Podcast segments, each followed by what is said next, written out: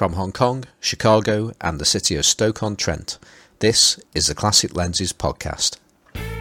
Hello and welcome to episode 80. My name is Simon Forster and I'm joined by Johnny Sisson and Perry G. Hello, Johnny. Hello. And welcome home, Perry. Hello. Welcome back. We've got to start Thank with you, you. Perry. Uh, have you- All right. Are you are you still jet lagged? Yeah, I'm I'm really jet lagged. I got back um, Saturday morning at 4 a.m. Hong Kong time. Wow. Uh, so if I say anything really stupid, then just chalk that down to the jet lag. Or if I'm speaking really slow for some reason, tell me tell me and I'll speed up. Um, but yeah, no, I had a great uh, I had a great two weeks driving across the east coast of Canada, and uh, you know it's it's tough lo- lo- leaving the kind of crisp, cool air of the Canadian East Coast summer and coming back to the sort of stifling, humid heat of Hong Kong. That's increasingly punctuated by the occasional blast of tear gas.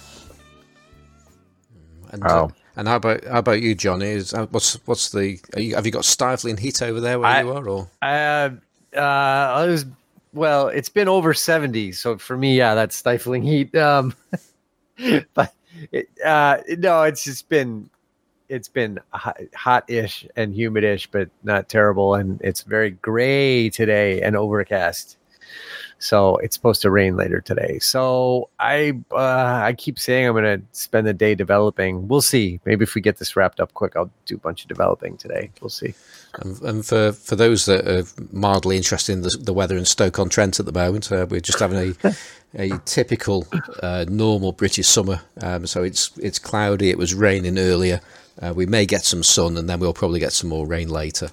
Um, okay, so before we get going on uh, properly with uh, today's show, I just want to say uh, a thank you to the voodoo child himself, um, Eric Sluice, for being uh, with us last week and looking after Perry's seat for us and doing a great job for us. So thank you, Eric. And actually, this is also worth just uh, thanking to Ri- Ricardo Bayon as well. So two people that have been keeping Perry's seat warm um, and doing a great job for us. So thank you both.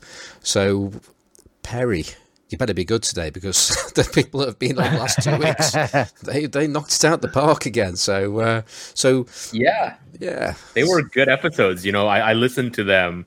Um, I, I drove like because my girlfriend doesn't drive, so I drove like three thousand kilometers over the course of our trip. We went from like uh, all around Nova Scotia into Prince Edward Island, all around Prince Edward Island into Br- New Brunswick, and then back to Halifax. I realize that's not going to make any sense to people who don't know Canadian geography, but like that's basically the entire east coast of Canada Yeah. uh, mi- minus Newfoundland.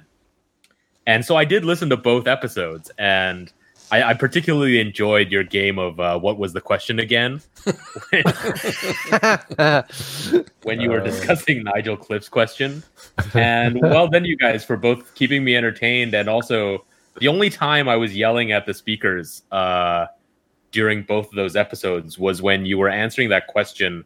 I think from some dude on Instagram who was asking you about technology invading photography and the arsenal. Oh, and nice, you yeah. guys all thought he was either talking about the football club or like your entire arsenal lens. When I'm like, no, guys, he's talking about that stupid ad that everyone gets on Facebook or everyone who has like a passing interest in photography where it's some kind of thing that you stick on top of your camera and it's advertised as like revolutionary AI that will like pick your shutter speed and aperture for you. I think I Uh, probably nasty spammed that thing so many times that they blocked me, so I don't see that anymore. Yeah, I, I've looked into it after a couple of people asked me like, should I buy this? So I clicked on it and, and read what it was, and I was like, no, you shouldn't buy this. There's nothing this thing can do that you can't do yourself, except maybe like save you some time on their time lapse. Um, oh, it's, it's so stupid. I, I, I must admit, it, it, it was a. I've, I've, I mean, we, we, we chatted about this this, this before. You did was you uh, offline. You told us off uh, what what what it was, and it was. Uh, I, I had seen it, and I, it all came back to him, and I and I dared to look it up, uh, you know, because the the concern is like you look something like this up, and then you're going to be followed around by adverts for it everywhere. And so I think I, I think I did it on uh, secret mode or whatever it was, so that they wouldn't wouldn't track me. Um, Uh-huh. and, I- and and I remember now, because I remember looking at it, thinking, "Oh, what's it, what is this wonderful thing that's going to help it?" And I've read it, and I was thinking, I, I, I was still none the wiser as to what it what it did. Um, Yeah. So, so in the end, I think the reason why I can't remember it is because I just blocked it out of my head as being a complete and utter irrelevance. So uh, it looks like I made a good call on that. Yeah. Yeah. Sounds like it. Yeah. So, so, so apart from his misunderstanding uh, or block, blocking out for understandable reasons, um, that that advert. So the the rest of it was it wasn't too bad then for you. No, no, no. I, I mean, I was driving, and one thing that I I don't drive in Hong Kong. So one thing I realized is like listening to podcasts when I'm driving, especially on like a highway where I'm going like 120. Um, I, I don't pay as full attention as I do, so I pretty much just enjoy the conversations uh, for the most part. And I think like you know Ricardo is spot on about that Nikkor 105 being like just fantastic bang for your buck as far as like a telephoto goes. Mm-hmm. Um, but but but that lens is is it's fantastic, right? And I have two of them. I have the AI version in Nikon F mount, and I have the LTM version. And I bought the AI one like a decade ago, and I bought the LTM one relatively recently out of gas because it was like I have to have the lens. It's a Sonnar, but I swear I've used them like twice, and I don't know. I don't know why I have them. That's why I haven't I haven't dipped into anything longer than 50 millimeters yet uh, on rangefinder because I'm convinced I'll get obsessed with it and never use it. Although I do st- I, d- I do want that 75. Actually, I want your 75 Perry. We've talked about this. Oh yeah, sure. That is, Your stupid black. Your is it silver or black? Which offensive? Which which Uh, offensive color is it? I'm I'm I'm gonna talk about this later on about when I talk about like the new lens that I got. But yeah, it's a silver version. It comes in black, and I have a serious like psychological problem with putting a silver lens on a black camera when when when that lens is also available in black. I just sit there and go like, I should have bought the black one. I'm an idiot. Like, why did I buy the silver one just because it's cheaper? like the one I have is mint. It's perfect. Like there's there's not a blemish on it. Um, but I, I I've used it once and I just can't bring myself to put it on camera because it's the wrong color. Uh, Well, just a just a quick one on on the go talk about these 105s.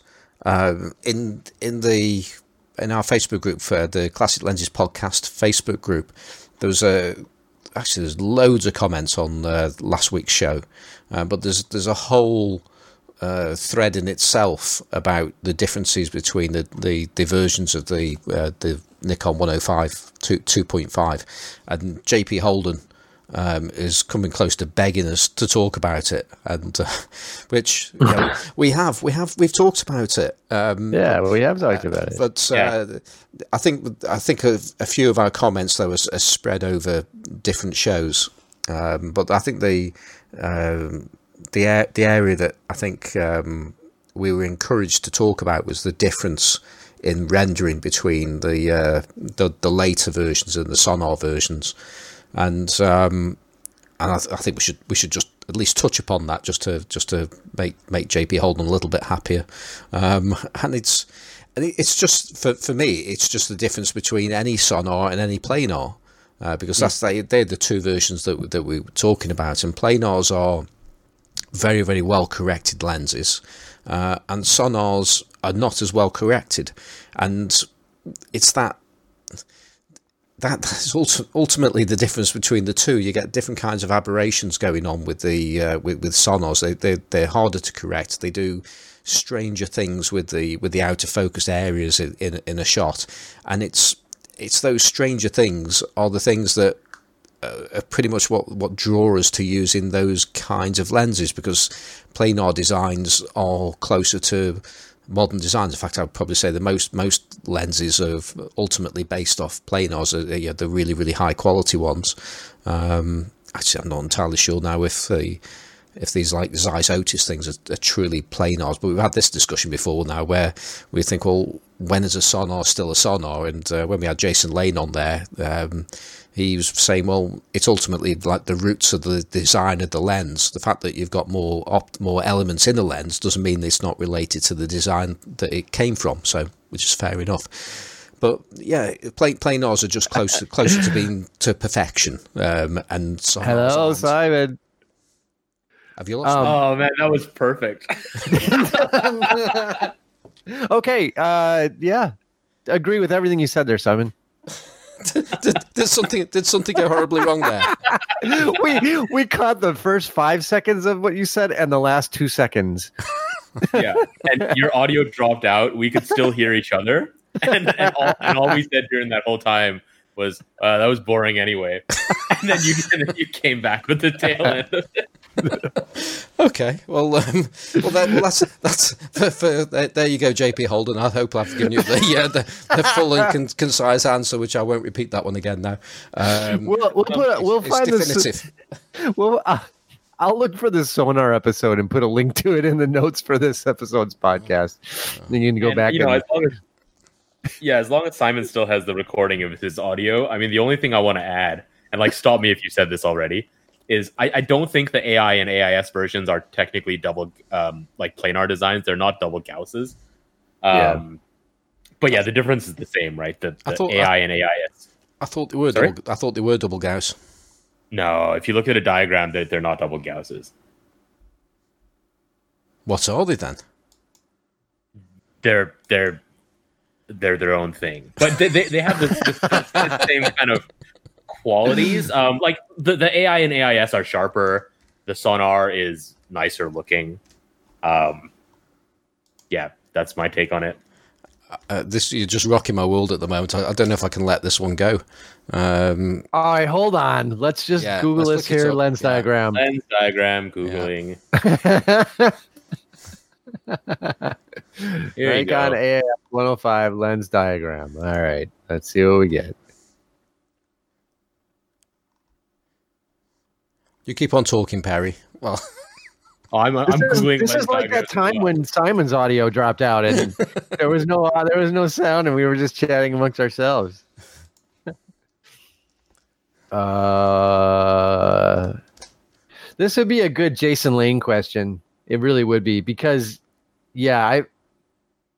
Uh, that's the two point eight. Hold on a second. Anyway, I, I just dropped you a link with uh, supposedly a lens diagram for it. Yeah, because the the Sonnar has like a just one block at the back. yeah,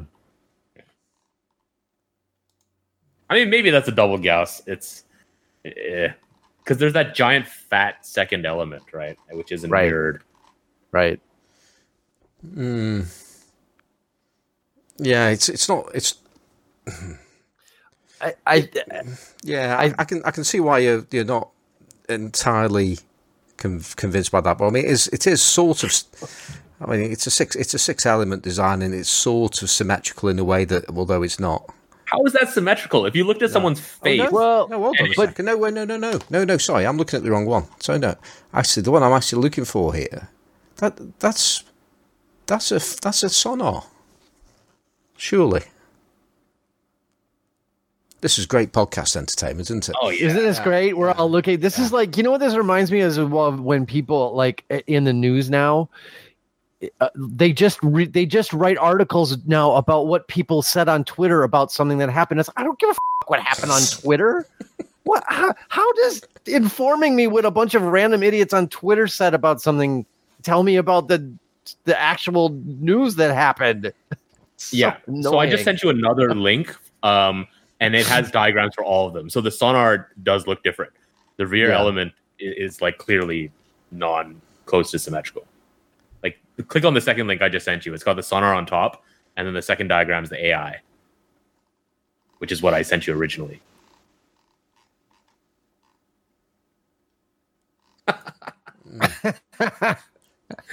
See, I did my homework and looked this up, and now you guys are like forcing us to Google stuff. Uh, oh man, I'm looking at your. I'm looking at the link now too. Well, we'll put the links here in the podcast notes, and this podcast will be very much more entertaining when you saw the notes about what we were talking And about. This Yeah. link is from John, I think. Yeah, yeah, So. Yeah. Okay, so so basically we can just blame JP Holden for, um, and uh, my my hesitancy to talk about this subject has, has been borne out as well. So um, so there, there we go. Uh, if this has upset anybody, it's JP Holden's fault. So. Um, There we go. Where where, sh- where should we go from from from here? Was was there, was there something else we wanted to talk about on this subject, which I can't remember what we were talking about? What was the question again? Exactly.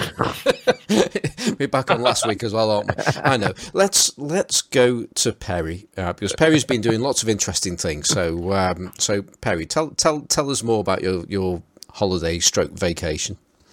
Yeah, sure. Um, the, the the first thing before I went was I spent like I, we've been planning this trip for quite a while, so I spent a like unreasonably long amount of time uh, deciding what gear to bring. Um, so like I knew that I was gonna shoot puffins and hopefully whales because we had like uh, whale watching and puffin watching tours booked. Um, and then I knew that I wanted to try to shoot the Milky Way. We had that discussion about picking up that Laowa. Um, but I realized that like I didn't. The first thing I realized was I didn't have a camera bag um, that was suitable. So I ended up picking up a Lowepro um, 35 AW Transit backpack, which is like a sweet backpack that like carries weight really well, but it's got an, a sort of upper compartment, so you can use it as a day bag. Um, and I went a little bit overboard because we I knew we were going to have a car, so I could just dump everything in there. Um, so I brought a tripod and a Gorilla Pod. Um, I didn't end up using the Gorilla Pod at all, and so I ended up bringing. Here's what I ended up bringing. Uh, I brought the my Sony A7R2, uh, that Laowa 15 millimeter f2. Um, I brought two autofocus lenses for the Sony for the for birds and shit. Uh, the Canon 405 6L with a Metabones adapter, and then just like this Samyang 35 thing, kind of as a body cap for the Sony. Um, and then for film, I brought. I changed my mind on this like a million times. Um, but basically, the only thing I could fit in this backpack uh, was my Leica CL with the 40 Summicron, with the Voigtlander 21 millimeter f4 Color Skopar, and my Zeiss uh, 85 millimeter f4 Tele Tessar, uh, plus a JCH uh, case with five rolls of Portra in it. Um, yeah, so like deciding on specifically which which rangefinder gear to bring was extremely difficult because I knew what I wanted to shoot with the Sony, uh, and like I just kept changing my mind, and in the end, I literally didn't use anything except the CL and the 40 Summicron. Like I didn't even take the the other two lenses out of the bag, so you know there was some some redundancy there. And then in the end, I didn't actually end up shooting that much with um with my Leica. I I brought five rolls of Portra. I shot a roll and a half, uh, and just sent the first fully fully shot roll to the lab. Um, but the rest of the time, I pretty much just shot with my cell phone, except for the Astro and the Puffins. And there was one day when we were in this really strange uh, 18th century fortress called Lew- Louisbourg Fortress. And people there were dressed in like, I guess this must be what it's like being Eric and living in Mons, because everyone was dressed in Except In, without dragons. yeah, yeah, minus the dragon. So everyone was dressed in period garb, and it was it was very odd. So it seemed like a very appropriate time to like shoot film. Um, so I, I put a roll through that day, but apart from that, like even though the scenery was absolutely stunning, I mean, we we had beautiful weather all the way throughout. The landscapes on Cape Breton and Prince Edward Island are just like they're they're mind-blowingly gorgeous. But I was having such a good time, like enjoying the moment, and uh, you know, al- al- also being disconnected from devices and just you know living out there on the East Coast. That I didn't really want to sort of interrupt the the the joy of being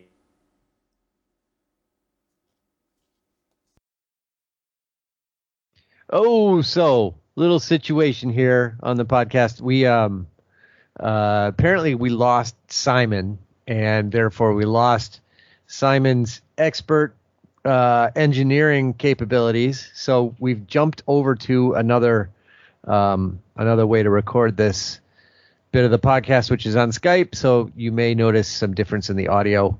Um, and we apologize for that. But anyway, we'll get back where we were. Uh, Perry, you were talking about being on vacation and not wanting to interrupt the moment, as it were, with fumbling around with various pieces of equipment.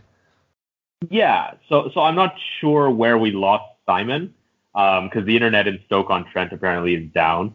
Uh, well, I don't know about the entire city, but at least at least in Simon's house. Um, but I was talking about how like photography is a really involving process for me, and so I have to like switch on into photo mode. And this vacation was so enjoyable that like apart from the moments where I was on and photographing, like shooting puffins or astrophotography, uh, I didn't really feel like interrupting the moment with busting out my cameras and and like going into photo mode. And I found that just kind of taking out my phone and um, taking a few pictures, snapping a few snapshots for my own memory was good because it it it didn't require me to kind of like leave the the joy of the moment. Yeah. Yeah, totally totally makes sense to me. And I, I think I had mentioned I don't know if it made made this made it in or not, but that's that's when I tend to use my um, Fuji X100S the most uh, because I, I just I can't do it on a phone. It just kind of frustrates me that I, you know it's handy, but it seems like a barrier. You know, I don't usually use it to shoot with, but the but the X100S is it's really just a point and shoot, digital point and shoot. So that's when I use that camera the most. Actually, is traveling, and for the same reason, I'd rather just kind of be in the moment. You know. Yeah, I, I mean, I, I think um, I used to have an X100T, and like I, I agree, it's the perfect camera for that because you can just kind of have it on your side and then just pick it up and click click and then carry on with whatever you were doing. No, right. Normally, I would use um, I've got a Ricoh GR uh, digital point and shoot that I would use for that kind of thing, but yeah, the the phone that I got recently, it's a it's a, a Huawei P30 Pro. Um, it's a really good phone, uh, camera yeah. phone. So like, I find that it just saves me the hassle from having to carry another digital camera. Right. Um, totally makes sense. Yeah, and, and you know, I, I kind of surprise myself because a lot of the times when I go on vacations to exotic locations, I do spend a lot of time shooting, um, or I almost like set aside parts of whether you know for exploring old temples or seeing cool landscapes or people in their in in their uh, local environments like that I want to shoot. Um, yeah. But but in this instance, it it, it didn't I guess it didn't feel right. Um, yeah. And I'm not really sure why. You know, it's just like some some part of me thought I was reflecting on this on the way back, and part of me thought like, you know, the the kinds of things that were in front of me aren't the kinds of things that I'm normally interested in shooting anyway. Like I haven't shot landscapes seriously for just so many many years.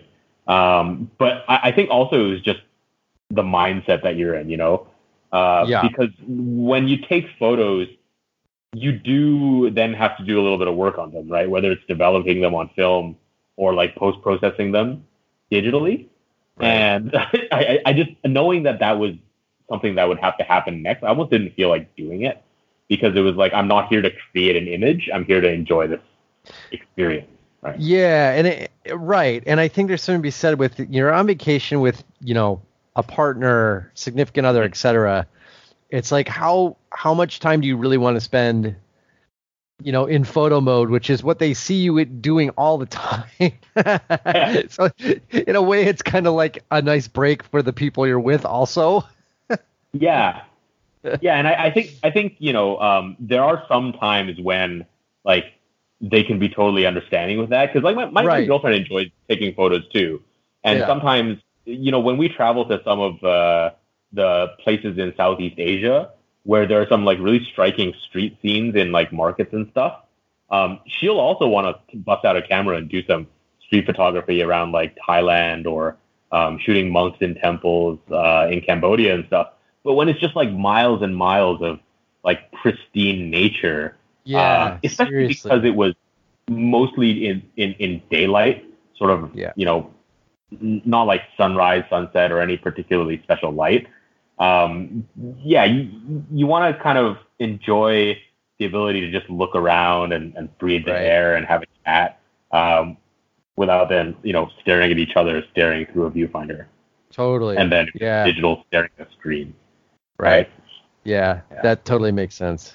I, uh, you know, I think it's another reason I kind of, I, yeah, I- a lot of times when people say, "Hey, I'm going on vacation," it's like those posts on our various, you know, groups that we're in on Facebook, etc. I'm going on vacation. What gear should I take? And I, I kind of feel like, and I mean, I'm guilty of that too. I've gone through that thought process, but I think what I end up doing is, I just end up taking the gear I shoot every day because I'm familiar with it and I don't have to spend as much time messing around with the stuff that I'm most familiar with. It's just it feels like more natural. You know what I mean? So I I, I feel like I just use the gear I shoot normally when I travel because that's what I shoot with, and I'm kind of when I Yeah. yeah. So when I when I want to shoot something, it feels like m- just more of a natural part of my day-to-day activity anyway versus a special thing that I'm doing with a special camera or whatever because I'm traveling. Does that make any sense? No, it makes total sense because with the exception of the two lenses on the Sony that I brought for a very specific purpose, and I did use them for that purpose, and I'll talk Yeah. about that in a moment. Um, with my rangefinder, I, I never changed lenses. Like of the three lenses I brought, you know, here in Hong Kong, 90% of the time I'm shooting with a 35 millimeter lens. Uh, and Yeah. I, with my Leica CL, I, I just kept the 40 millimeter Summicron on the entire time because Right, that's right. how I shoot normally. And, and this has totally happened to me in the past. Um, sometimes it's different because a lot of the times when I travel, I bring uh, my XT10. So Oh, it's yeah. not a film camera, and I pretty much only use that for travel. So usually I'll bring the XT10 with like three really small rangefinder lenses, or maybe a Fuji um, 18 millimeter f2 autofocus lens. And so in, in, in that case, it's like it's new, it's different gear. So I am swapping around a little bit more. But Right. on the trips where I do bring like a film camera, especially one of my Leicas, I, I almost never change lenses. I'm trying to remember the last time.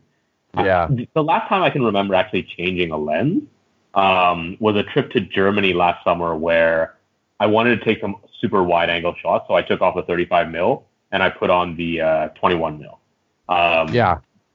a- apart from that, like the lens I use normally sticks sticks on stays on all the time. But that's also the same as Hong Kong.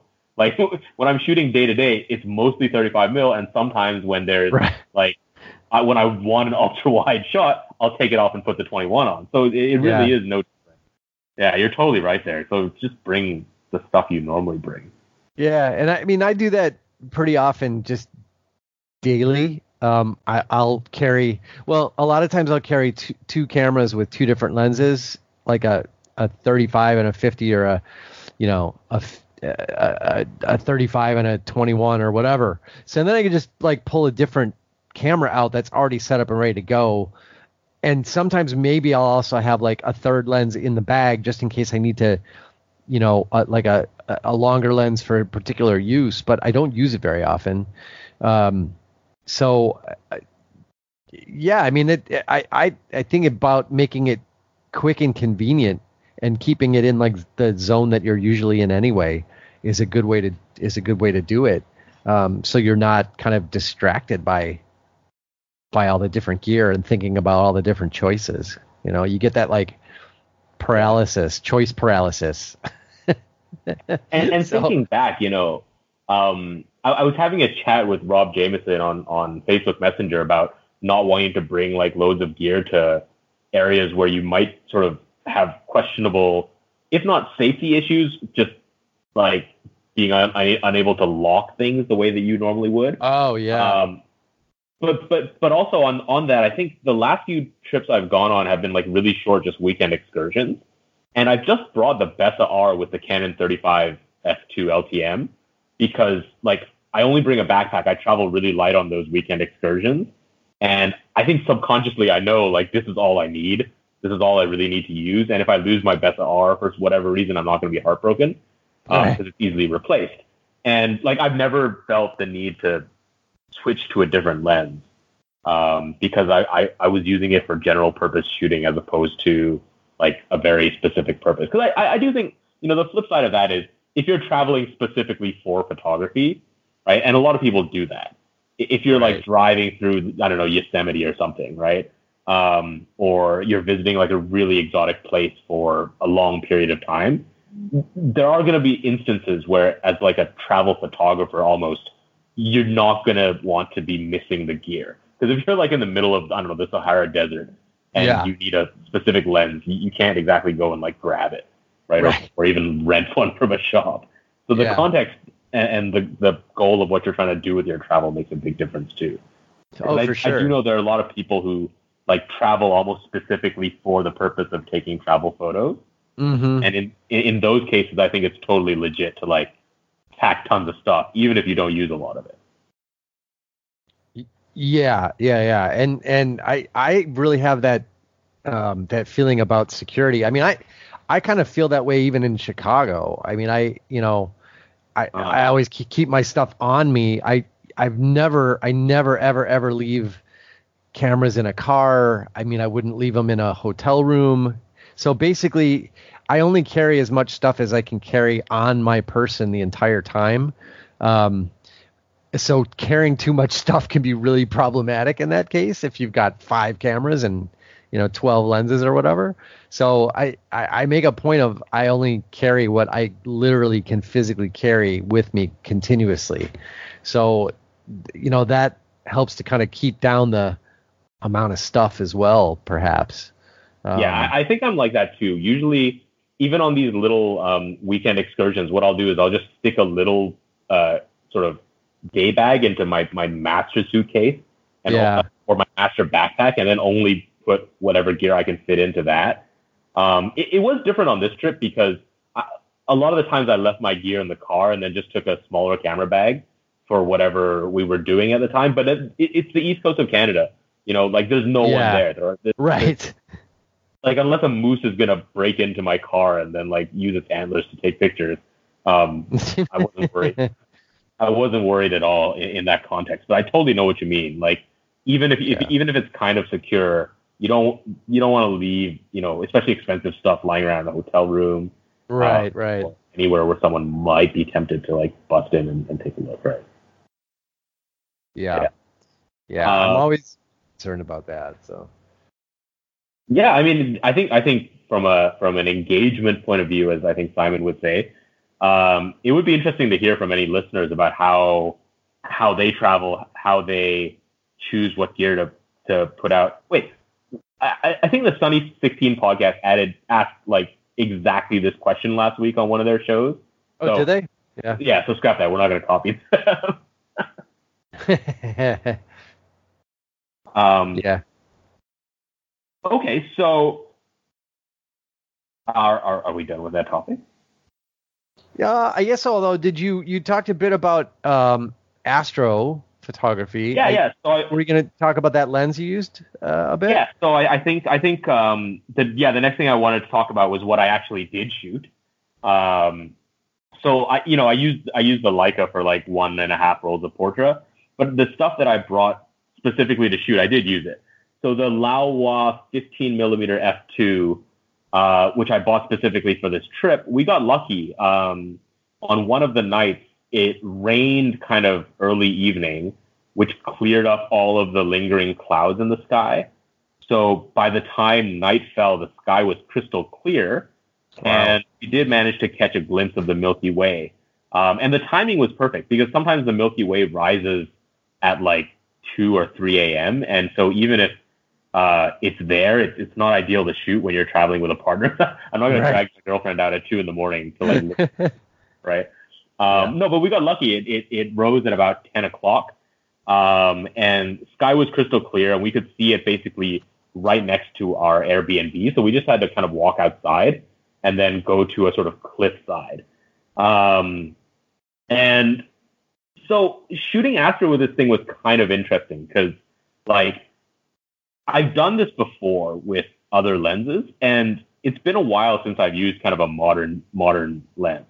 And the first thing that like annoyed me a lot was infinity wasn't infinity, and a lot a lot of Oh, modern yeah. lenses do this. They'll, they'll go past infinity, which I understand for autofocus lenses because you know it's got to like rack past infinity and then try to find the point. And I, I even get it to a certain extent with manual focus lenses because manufacturers will say things like in different temperature conditions the infinity point can change. Yeah. But it, it still really annoys me when a lens doesn't have like a hard infinity stop. yeah. Um, and this one did go a little bit past infinity, so I had to like use the zoom in function um, on my Sony to actually get the shot. But I, I posted t- two, uh, one, one of the photos that I shot of the Milky Way with like a house in the foreground. Yeah. Um, and I think Lawrence Dunn, who does quite a lot of astro, was like giving me advice to avoid sources of light pollution like that house, which which I think makes sense. But in this context, just just to give an idea of where we were, there was a very small town kind of behind where we were standing, with a little bit of light from the town coming out, and then in, in front of us was literally a cliff, like a 200 foot cliff that went straight down into the ocean. Um, so my choices of foreground were literally either absolutely nothing uh, or this house. And so I have a shot of just the Milky Way, but that's boring, right? You can you can go on like NASA.com and look at that. Um, Right. In much better in much better quality. So I actually enjoyed sort of sticking the house in the foreground, composing with its ultra wide, uh, and then you know doing the long exposure for Astro. Yeah, it, it worked pretty well. The other shot I have is is kind of a uh, one of those like shots of me and my girlfriend standing there looking at the stars. So I wasn't gonna post that publicly. Yeah. Well, I, I really like that shot with the house and kind of for the reason that you mentioned. It, to me it's it's a lot more interesting than just a plain, you know, Milky Way in the sky kind of shot because like you said, you can kind of you can get NASA's gigantic high resolution shots of that if you want, but I think it placing it in a location that you're in um, is is a lot more interesting. Yeah, totally. Because I think if you're only shooting um, the Milky Way or you're shooting like, uh, especially hardcore astro where you're using like a telescope to shoot nebulas and stuff, that's more of an exercise in like technical photography for me. Yeah. Uh, whereas for for for my taste, if you're going to shoot the Milky Way, I really prefer the shots that have like the context of the landscape, um, so that you're seeing the Milky Way as part of an overall image rather Right, than just right. like technically well executed picture of Yeah. the Milky Way itself, just to show Yeah. like I, I did it because I can, right? yeah, totally. Totally makes sense. Oh man, but but post processing Milky Way pictures is a pain in the butt. Yeah. I, I, don't, I don't even want to get into that, but I've done it before, and I, I remember it being a pain in the butt. Because I, I don't do like people who shoot Milky Way. A lot of them do stuff like um, focus stacking um, or like blending multiple exposures. I'm way too lazy to do that kind of crap. Yeah, me too. Um, so I'm just like taking the one raw file out of the Sony, and even then, you got to do a whole bunch of stuff with adjusting your white balance, and then like making sure that th- there's a whole lot of editing because the picture you get out looks nothing like the final image. Right? Yeah, like, yeah. You've got overexposed bits here, and then the sky is more sort of gray than black. Um, and then the Milky Way is you can see it pretty clear in the raw file, but it doesn't like, kind of stand out in any meaningful way. So you Right. really got to adjust like whites and blacks and contrast um, and colors to really make it stick out. And it took me like oh, it took me much longer to edit the picture than actually shoot the damn thing. Yeah, right. Yeah, that kind of stuff drives me crazy. I, I did realize though that f2 is totally unnecessary, um, because I, I think I shot most of the images of the Milky Way at f2.8. Um, Mhm. The exposures were somewhere between I don't know 15 seconds or 30 seconds. Um, but especially given the ISO performance of these newer cameras, I think Yeah. I could have gotten away with an f4 lens even. Wow, that's cool. Yeah, yeah, so so just push the ISO up, and you're good. Yeah, because you, you got to kind of push the ISO anyway. Yeah. Uh, so at, at that point, uh, I, I think you know, back in the day, people were able to shoot um, Mil- Milky Way shots on film, right? It was doable. Right. Sure. Yeah. Yeah. So so when you're jacking up your ISO to like 3200 or 6400 and the performance is still pretty good, to me, I don't see that much of a difference with like an ISO 800, 1600, 3200 shot on a the, the Sony Yeah. Yeah. that is meaningful enough to really need a fast lens. Because Right. at f2, it just makes less stuff in focus in the foreground and also just makes it more difficult um, to focus precisely. Sure. Yeah, it makes sense. Yeah. So I didn't need to buy that lens. Is my point. I could have brought like I'm pretty sure I could have brought like the Voigtlander super wide Heliar and did a reasonably good job with that.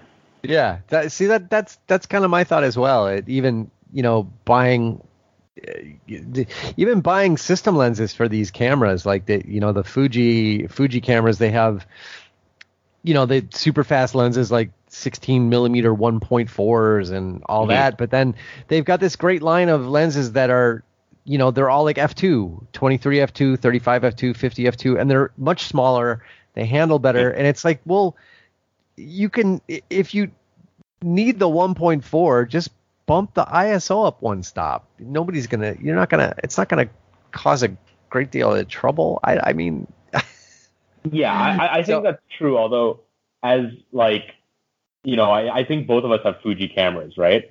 I've Yeah. had quite a few of those lenses, and I got to say, specifically against that line, um, I never really liked the 23 f2 or the 35 f2. mhm. Um, I, I really like the 35 1.4, and I think it is just a traditional like double Gauss design, yeah whereas the 35 f2 has like a billion elements in like a thousand groups. right Uh, and so, like to me, the 35-1.4, even though the autofocus is slower, it looks really nice. Um, and then I used to have the 16-1.4, but I sold it because I didn't use it very much. But that lens is fantastic. yeah uh, it is a nice lens It's outstanding. Yeah. Yeah. But I totally see what you mean. Like, you know, those lenses. It- It's not the, it's not so much the speed that's necessary as just like having it there because you can. yeah right yeah yeah i think so all right So, well um, yeah. I was gonna say any any other uh, real highlights from from your from your travels photographically or even otherwise. Yeah, the only other one photographically was um, the Puffin. Now, like, I'm not going to talk about this too much because I was using a autofocus lens, um, a Canon one with a Metabones adapter.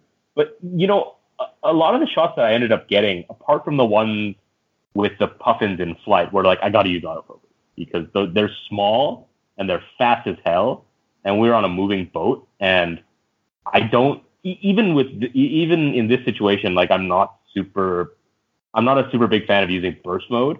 Um, but there's no Yeah. way in hell I'm getting puffins in flight with manual focus. right. But what I did find was like when we were shooting puffins and also whales, because we, we got really lucky and saw like some pretty amazing sort of marine life. When they're in the water, I found myself using manual focus a lot more. Po- possibly because I'm just more comfortable with it, but also possibly because I think autofocus really struggles in that situation because you've got like waves and water and all this stuff. Um, and like I don't think the camera knows what the hell I want to focus on. Right? because like with moving waves, the camera will just sort of focus on whatever the movement of the boat and the waves had centered at that very moment. Right. So what I ended up doing was almost like zone focusing. I would like watch when a puffin sort of dove underwater, and I would like zone focus on the point where it went underwater, knowing that it's going to come back out at that same point. That's that's smart. Yeah. It was the only way I could get the shot because with autofocus, nothing was in focus because it kept focusing on like the closest wave tip um, to the camera, right? Yeah. So yeah, those were those were kind of cool, and and I got to gloat a little bit because right before I went on this trip, Hamish Gill went on a, a puffin seeing tour as well. I, I think in the UK. Um, so we were chatting about this. He didn't he didn't see any puffins, so he's he's jealous of my shot. Oh, really? You Yeah, Cool. yeah. puffinless puffin tour, huh? Um, yeah, yeah. We went to a we went to a rock where like they nest, so we knew that they were going to be there, and we just kind of watched them from a distance on a boat. Whereas I think he tried to find them in the UK, where some somewhere where they sometimes are. Oh, okay. All right.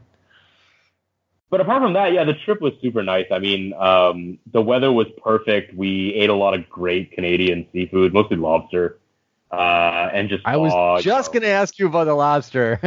Really? yeah, seriously. Well, I mean, there's no, you know, one thing that annoys me, right, is like people from Maine, they they always go on about their lobster, right? But like Right. Maine shares, if you look at a map of the U.S. and a map of Canada, Maine just kind of like cuts into the eastern corridor of Canada, and it takes like a chunk out of eastern Quebec Right. just so they can fish lobster in the Canadian waters because like it's right next to Nova Scotia. All the lobsters are coming out from that area. Um, so yeah, I mean they're just super fresh. They're super cheap. They're super delicious. Uh, we my, my girlfriend and I we kept a lobster count um, because like there's just nowhere else in the world where you're gonna get lobster this fresh and this cheap. Right. And I and like I think we had lobster like 17 times Wow. on the trip because in Hong Kong it's like it's super expensive and it's not that good. And so like she always accuses me of being a seafood snob because I like I won't eat the lobster here because I'm like oh it's overpriced and it's no good. But now Yeah. she she is fully converted to the uh, Canadian maritime. maritime yeah, cold, the cold water lobster. There's nothing like it. There's nothing like Yeah. it. Yeah. So, um, tell me this. This is an important lobster question, Perry G.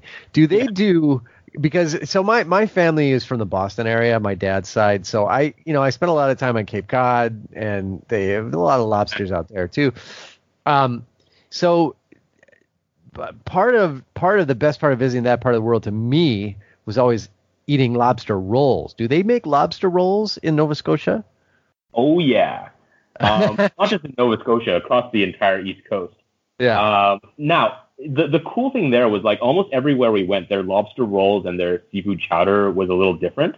Yeah. And the best lobster roll we had was in a little tiny town in Prince Edward Island, um, called the Lobster Barn. And basically, like they do lobster rolls the way they're supposed to be, Yeah. uh, where it's just like a toasted buttered bun with like a piece of lettuce and then just huge chunks of lobster, like entire That's claws and stuff yes, that sounds like a perfect lobster roll. Yeah, with just a little bit of mayo on top or something, right? Yeah. Because there are some places that will like, you know, basically tear up the lobster and mix it almost into like a weird lobster salad where there's more mayo than lobster. Right. And they give you a lobster roll where you can barely taste the lobster, right? And that's like a super obnoxious way to do it. Yeah. Yeah. The the right way is to have basically like an entire lobster almost fully intact in the Right. roll. Minimal, minimal I totally, totally agree. Yeah. Yeah. oh, So we, we had plenty of that. Um, but the last one was the best. And, and, and, you know, one of the great things about the entire area is it's relatively uh, sort of un. It's not that touristy. There aren't loads and loads of tourists kind of uh, causing crowds everywhere. Partly because it's such a pain to get there. It's like a yeah. Four-hour drive to Cape Breton from the nearest big airport in Halifax. Wow. Uh, and that was just really refreshing because especially here in Asia, almost everywhere you go for travel, there's gonna be like billions of tourists. yeah. Yeah. Yeah. But you know, not just the lobsters. The mussels in Prince Edward Island are outstanding. Oh, Uh, sure. Yeah, because you know, it, it, it was the kind of place where like you could point to um, one of the restaurants. They like pointed to the bay behind the restaurant. And they were like, the mussels came from there. Like, we were we were wa- walking along the beach one day, and there's just like oysters and mussels and clams just there, all Yeah. over the place in the water as we're walking along as we're walking along the coast. So I mean, it doesn't get any fresher than the than the Wow. Canadian. I, I still think though that the best way to eat a lobster is just whole lobster in front of you with some Right. butter. Lobster rolls are great, but the entire thing is better in my opinion. Yes. Yeah. No doubt. No doubt. Wow. Well. Well, that's out. That's outstanding. Um, I'm I am really jealous. That's a part of the world I have always wanted to visit, also, and I have never been there. Uh, and I and I love the sort of the East Coast um, you know, al- along the Atlantic right there is great. So I, I hope I can get there someday. That's amazing. Yeah, the Maritimes are, are a really nice place to visit because people are so chill. Um, and, and I've been there before. This is, I think, my second long trip a- across the Canada East Coast. But my, my girlfriend's lived in Hong Kong her whole life. So she's not used to like people being friendly and just, just sort of chatting with you and having conversations like normal human beings. yeah. Um, so there was, I think the first, our first encounter with like a random person was in a, a local drugstore. We were picking up some stuff from the road, and this super friendly guy named Steve just came up and had a chat with us uh, about where we were from, what we were doing, and I could see in my girlfriend's eyes that she was like doing this calculation in her head, being like, "What does he want? Why is he talking Right. to us? You're right. Yeah. Yeah. Does he want to rob us? Does he want? Does he want money from us? Like, what's going on here?" I don't, I don't know if that's a Hong Kong thing or a city thing. I think it's a city thing. I think it's a, when- yeah. I think it's a city thing. I I I, I kind of I get in that mode too sometimes because if some random person in Chicago just starts talking to you, they're going to ask you for money right after they tell you the story about how they're stranded and they need money to get to the bus and their kids are waiting for them at the state. You know, it's that whole thing. So Yeah, yeah, exactly. I feel like that in Toronto as well sometimes. So Yeah. I think it's a city thing where you know when there's so many people around, you you can't possibly acknowledge each one as a human being, or you're Right. you're never going to get anything done, right? yeah, So the entire crowd of the city sort of dehumanizes it. Whereas when you're in a place like the east coast of Canada, where there's like there there was one town we went to where the population was literally like 700 people.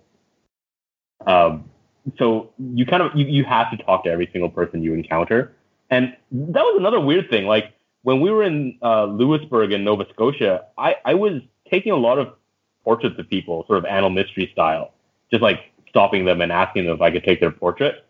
And I realized that the language barrier in Hong Kong is what's stopping me from doing that, and not just necessarily the city barrier.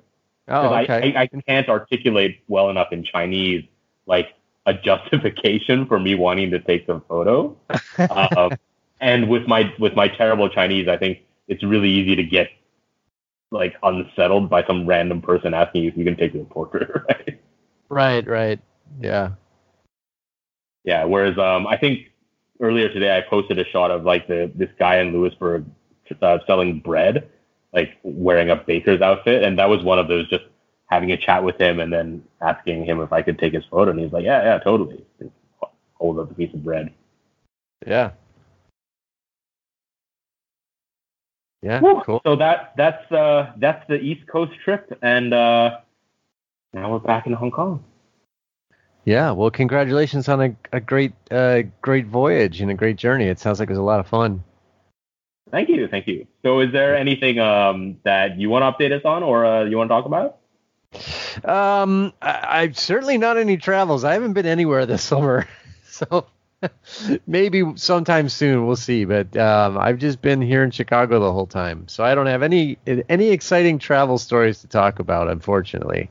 Um, I I mean I get well I not to change the subject on a totally different direction, but I guess that's what I'm going to do. Um, I mean the big news for me this week, quite honestly, was that um, my I guess I'd have to call her my my my biggest photographic inspiration slash mentor, um, and my uh, instructor that I worked the most with when I was uh, at the School of the Art Institute of Chicago passed away this week, um, and Hmm. that was Barbara Crane. She was 91 years old, and um, I mean, I guess I really did just want to acknowledge that because it, it it's such a huge. She, she's just been such a huge part of my life you know photographically for for decades now. Um uh and the things that i i learned with her in her classes way back in the you know late 80s early 90s are i still think about them every single day. So um so I did want to I did want to mention that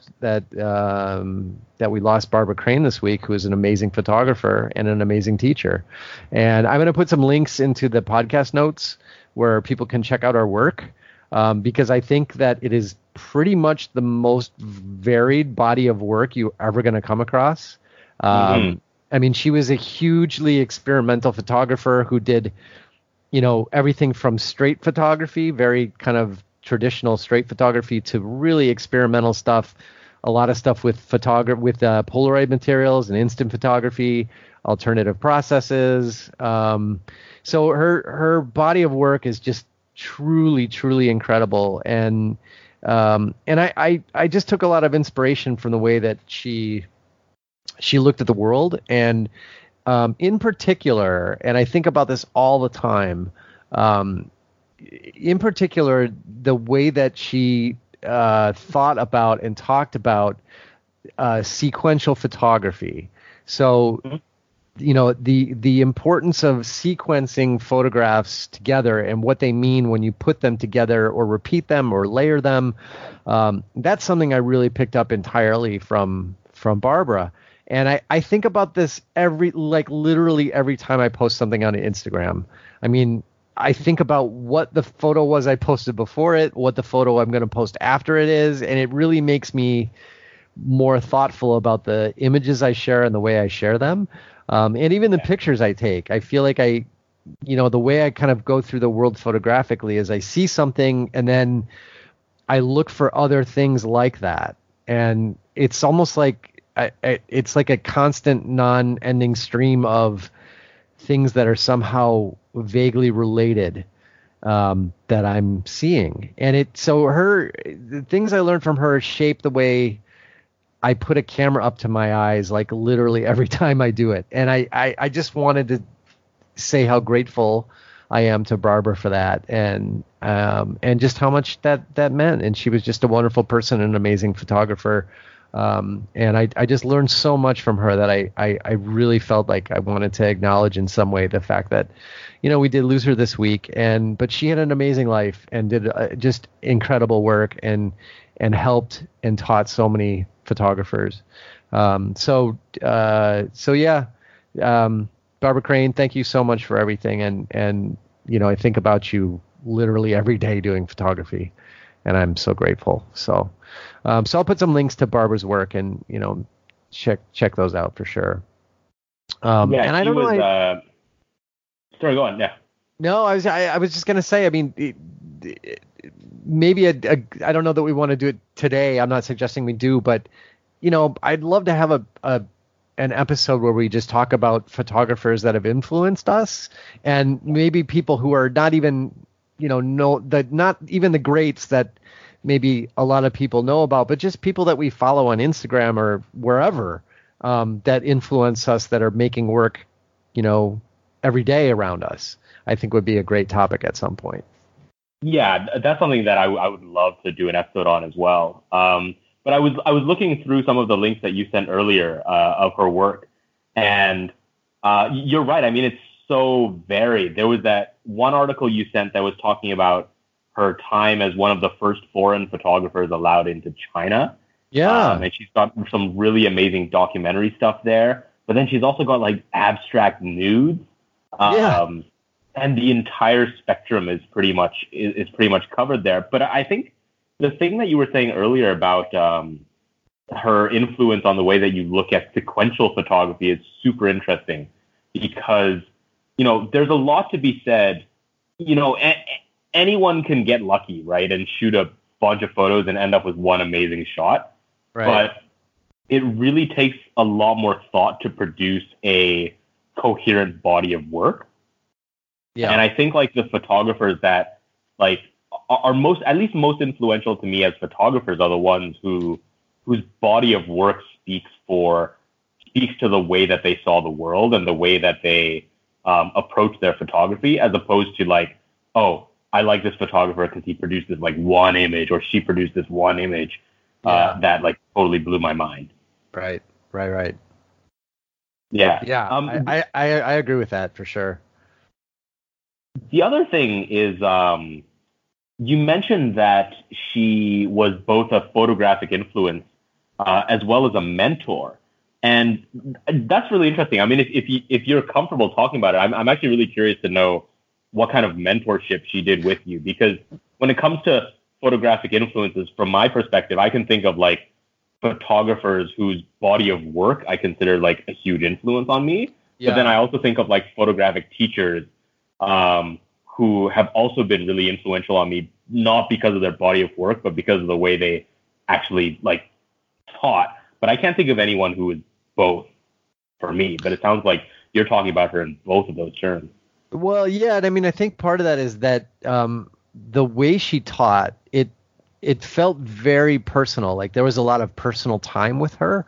Uh, and and even like after you know I didn't I didn't spend a lot of time well I shouldn't say that. I did in the years after I um, graduated from you know the School of the Art Institute um, here in Chicago I you know for for at least a decade after that I spent a lot of time with her. And I actually uh, I, I actually worked with her a bit. She was um, she had this uh, summer well, just like a just a house in in Michigan in the forest, and it was this kind of amazing. It was like being in a tree house, and it was like this house up in the trees, and it was surrounded by trees, and in her house she just had all this stuff she collected just these you know natural things and non-natural things like she you know things that she would find while you were out walking around um, but you know like little wasp nests and you know interesting pieces of wood and all this stuff and rocks. And she had all this stuff and it was like surrounded by these things that she would collect that were that then would become part of things she would photograph. So they'd end up in the photographs too. And so i actually worked with her on prototyping a book that she did um, for one of these bodies of work. So i worked with her quite a bit um, in scanning some of her images and sequencing them together into like you know into book format to see how they work together. And so i worked with her sort of someone professionally a little bit too. Um, but i mean i i got as i've got way more out of that probably than i gave to her ultimately.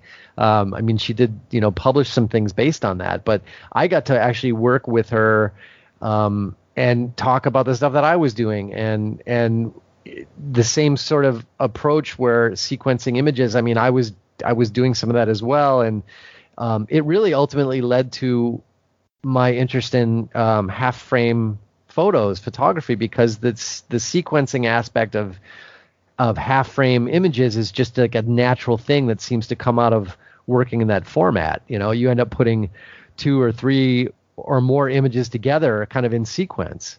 Um, so I really learned that from from Barbara, and that was a, a primary reason that I I have such an interest in half frame photography is is that element of sequencing and how images work together in sequence. So so she really um, in the years after I graduated, it was like the things that I we had talked about in the classroom. We kind of I continued talking with her about after as well, um, and I I feel like you know, it can be really difficult if you're, you know, studying a subject like that and then you graduate and you kind of go off into the world and do your own thing and get a job and do this and that. But I, I, I felt like I got to continue having like this, you know, student teacher relationship with her, but it's different once you're, you know, not a student anymore. And, and so that was a, a huge influence on me and kind of kept me um, wanting to make photos and, and really being particular about what I wanted to make photos of, which I feel like I still am, you know, now as mm-hmm. well. So that that's really where I feel like she, you know, going beyond being just a, a teacher, you know, it was um it was it was above and beyond any other you know kind of relationship I had with a teacher at any other point in my in my life. So it was really just a unique a unique time spent with her doing that.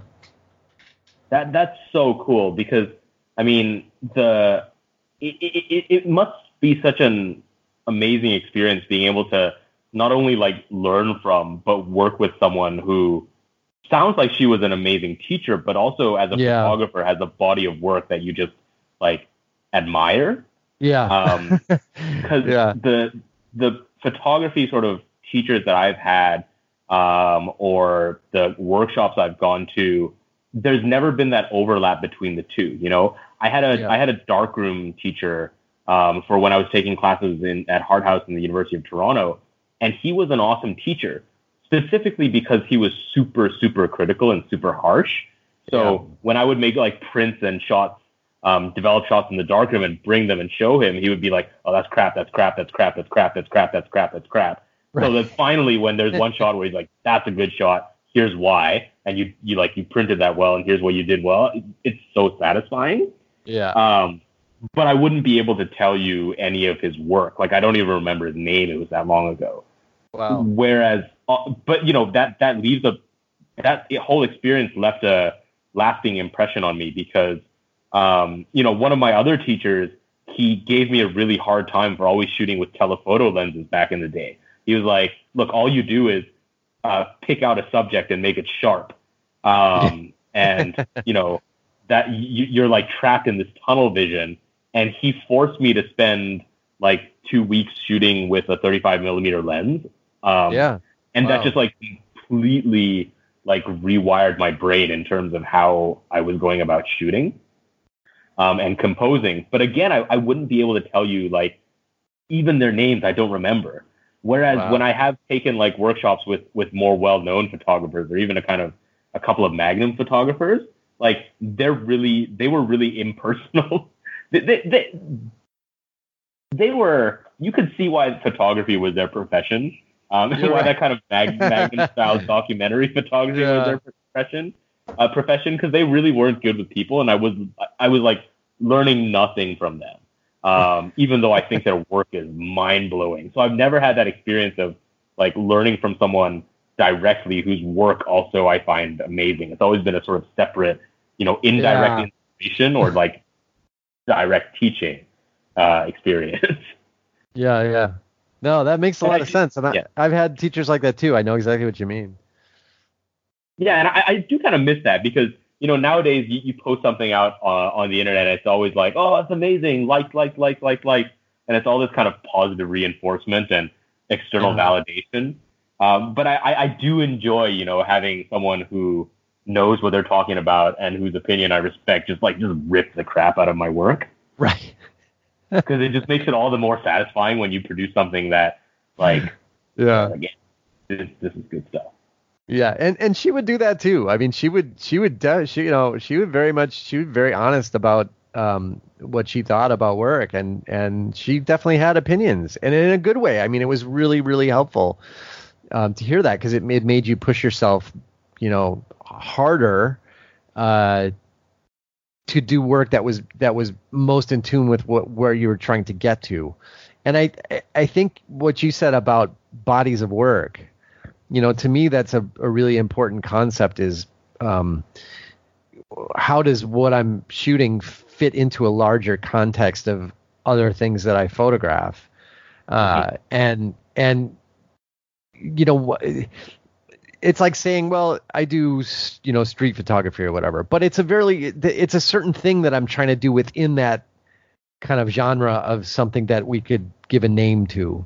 You know i'm not Yeah. I, I'm trying to do it in a way that I I know is my own take on it, right? And I and I think that's the that's the part that is really difficult is finding your own your own vision within that larger context that that is easy to easy to put a label on, and it's putting your trying to figure out where you fit within that, right? And and so I feel like Barbara. Um, you know that's the way she worked and and i think it encouraged me to think about working that way as well and to look for the the the deeper um, context of the things that I that I'm doing and and how they all relate together. And then that leads to the next body of work you know? And that's what I found really amazing about her work is that she did these incredibly varied things but they were all they all grew on each other and from each other Mhm. in certain ways. I mean sometimes an idea just comes completely out of the blue but i feel like most ideas come from making other work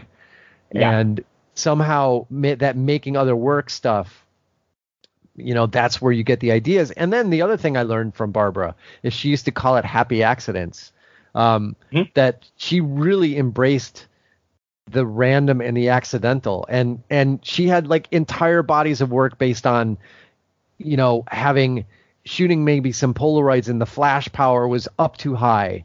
And you know it, it kind of blew everything out. And then she did an entire huge body of work of polaroids that are just like these blown out uh flash shots where, where it just becomes about shapes and everything. And so like you know embracing the accidental i, I mean part of it honestly i think is a very part of the mass the male genius thought a school of photography where it's like you're this genius and you do it all right because you're a genius or whatever. And Barbara was like, you know, it was she wasn't that way. It was like she understood like the things that happen accidentally are sometimes the very best things. And that's yeah. kind of em- embracing mistakes and, and and realizing that that's where some of the most creative things come from. I feel like is a very different way of approaching approaching it all when you're already a really well respected and renowned photographer. I mean, you don't have to necessarily ever acknowledge you make make mistakes, right? But but rather, I mean, actually saying no, mistakes are like primal. They're like the primal part of what you do. And I think so I I think learning that embracing the the stuff that is not what you thought was going to happen is just as important as the mental part of you that's calculating what you want to do or how you want to make an image. You know you've got to you have to you have to embrace the things that come along sort of accidentally that you're not expecting also.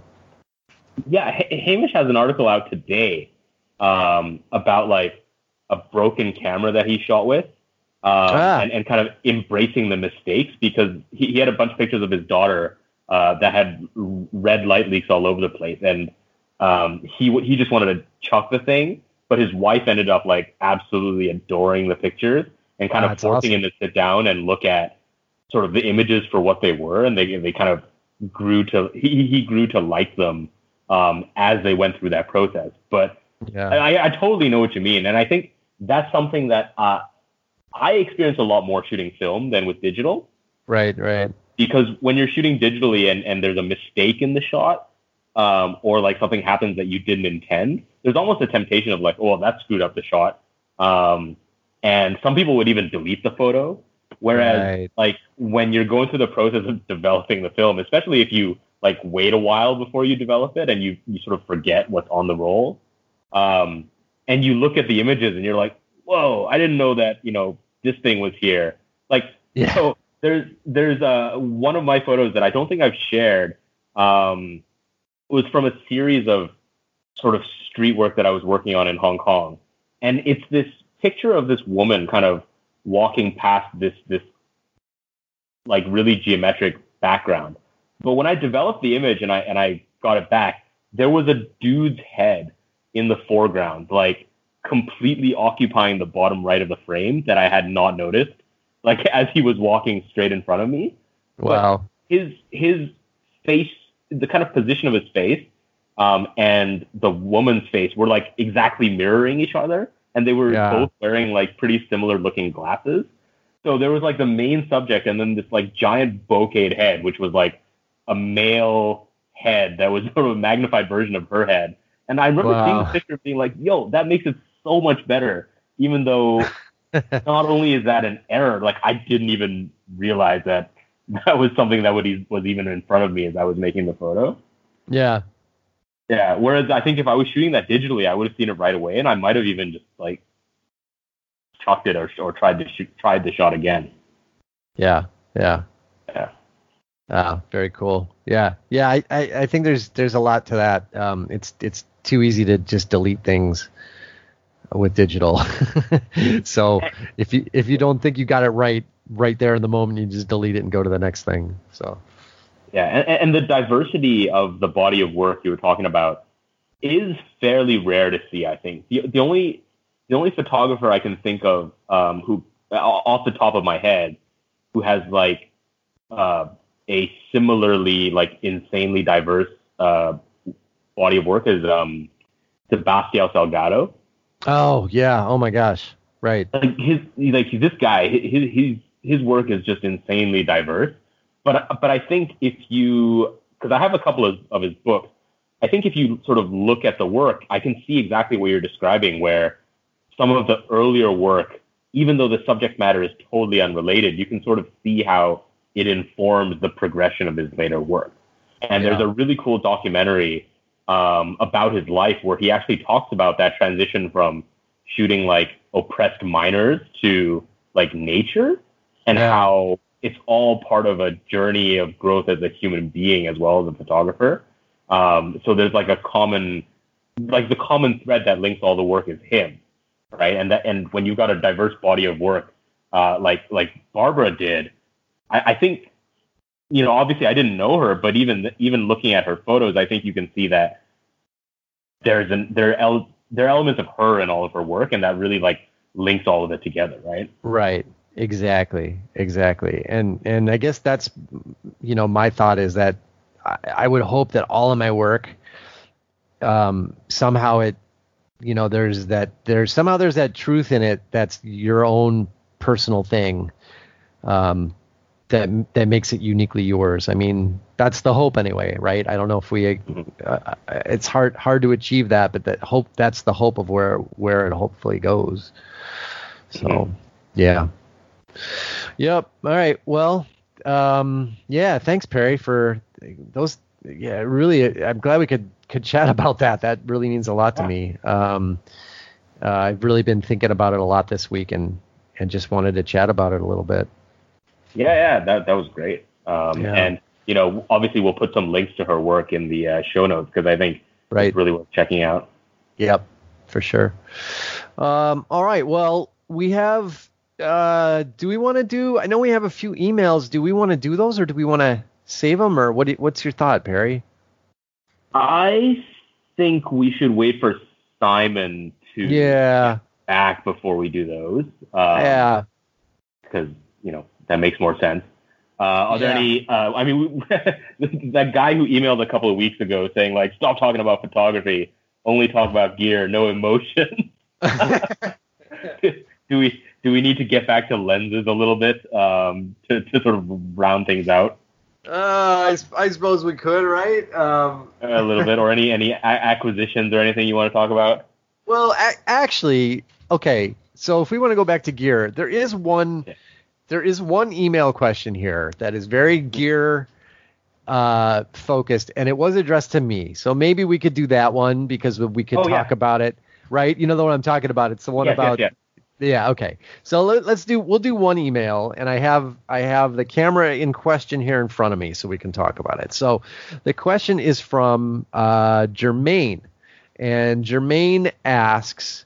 Uh, he says, "Hello CLP. I recently got a Canon 50 mm f 1.8 in a trade, and was reminded by all the times that Johnny had talked about this lens and the camera he pairs about. He pairs it with the Canon 4SB. So I went and bought my own Canon 4SB2.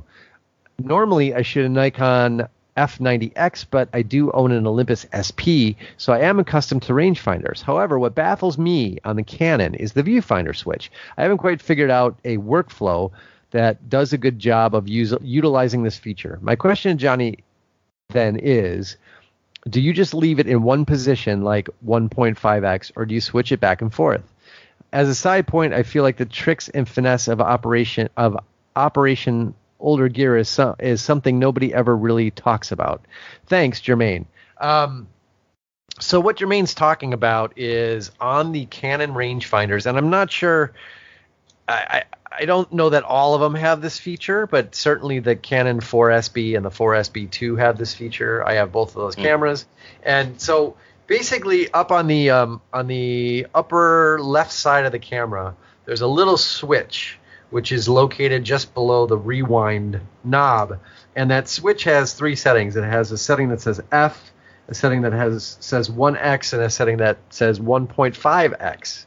So as you turn that uh, switch, as you can imagine, it magnifies the image in the viewfinder.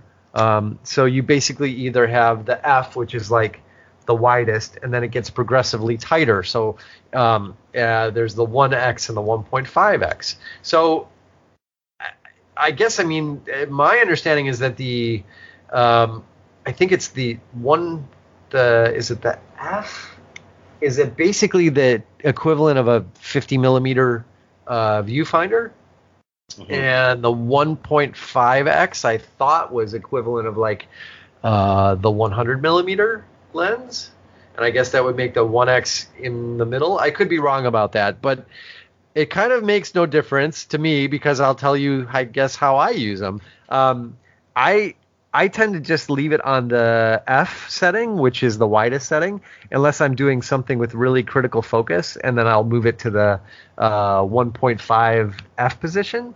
Um, but generally, I'm using it, I guess, in that uh, widest setting.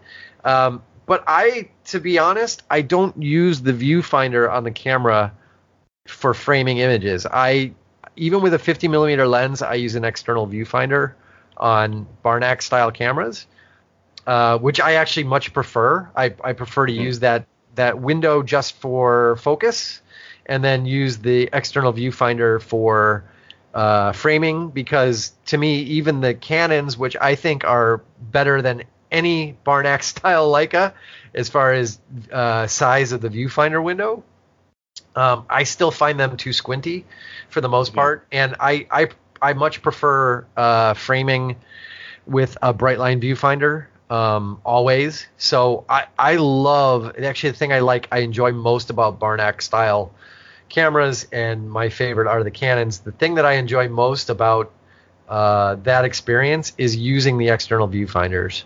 So I only use that that for framing. That um, that uh, it's not really a diopter. I mean, it's a you know magnified view. So, but I only use it for focus, and I use an external viewfinder for framing. So that's that's how I do it um, in terms of my own personal workflow. Uh, and I'm pretty sure if I pulled up uh, the manual for the 4SB, it would say exactly what each magnification uh, was equivalent to in terms of focal length, because that's my understanding is basically how you would use that. Um, Yeah. So, I, Perry, I don't know if you have insights on that one. Um, Yeah, I, I've had a couple of these Can- Canon rangefinders. Um, well, I, I- I totally get the external viewfinder thing because when it comes to Barnack style cameras, I don't like the integrated finders because they t- like where the viewfinder and the rangefinder are integrated because they tend to be kind of dim. yeah. Um, so like the the thing I like about um, cameras like the Leica 3F are the actual framing window is like super clear, even though it's kind of small and squinty. Um, but the the question that I have for you then is, if you're using the finder just for focus, why would you not keep it in like fully zoomed in mode all the time then? Um, I think because when I pull it up to my eye, some it's sort of like that thing that happens when you, especially with uh, like digital cameras that have a zoom on them. If you start with it zoomed all the way in, it's like, Oh, wait, like where, am, where am I? where yeah. am I here? I don't know where I am. Um, so I tend to leave it wider because it's just easier to see the, like what I'm observing without the camera to my eye that I want to photograph. It's closer to what I want to see right in the viewfinder. Um, so yeah that and and what we're referring to the technical name of this is the magnification control lever because i'm now looking at the uh, at the manual. Um, Ah. so that's so yeah i generally I- i start with it all the way on the widest setting and i only sort of zoom it in if i'm really doing critical focus. Um, but to be to read from the manual it says the 1x position corresponds to the image seen and recorded by any Canon lens with a focal length of 100 millimeters. So Wow. the 1.5 setting is 135, and the f setting is uh, 50 millimeters. Right. Yeah. That makes sense. Yeah. so there there are some other um, non Barnack style Canon rangefinders like the the Canon L and the you know those ones with the little dial where you can Yeah. switch the viewfinder magnification. Yeah, right. So I, re- yeah. I, re- I remember, you know, on most of those they have like a 35, a 50, and then like an RF setting, which Yeah. supposedly has a field of view similar to 135, but you're kind of supposed to just use it for precise focusing. Um, but I, I haven't heard of many people switching between it. I think most of the time, like you would just keep it at whatever magnification corresponds to like your shooting. Um, and then only switch it to the maximum magnification if you want like really, really crit- critical focus. yeah. That's that's exactly how I approach it. Yeah. Yeah, that makes sense.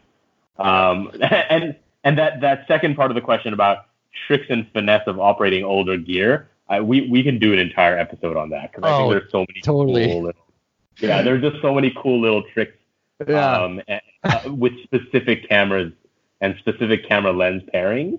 yeah. Um, like for example, right? Like on my, uh, it, it's it's not that old, but on my Konica Hexar RF, um, there are a few specific lenses that I can operate that camera one hand, uh, one handed, because the focus tab is like just in the perfect position that I can basically use my left hand to like hold an umbrella if I'm shooting in the rain or I don't know protesting, um, and like use my thumb, uh, use my not my thumb, my middle finger to move the focus tab, knowing where the kind of zone positions are Right. and my index finger on the the shutter. And there's like all these weird little things with different cameras. That would be super cool to talk about.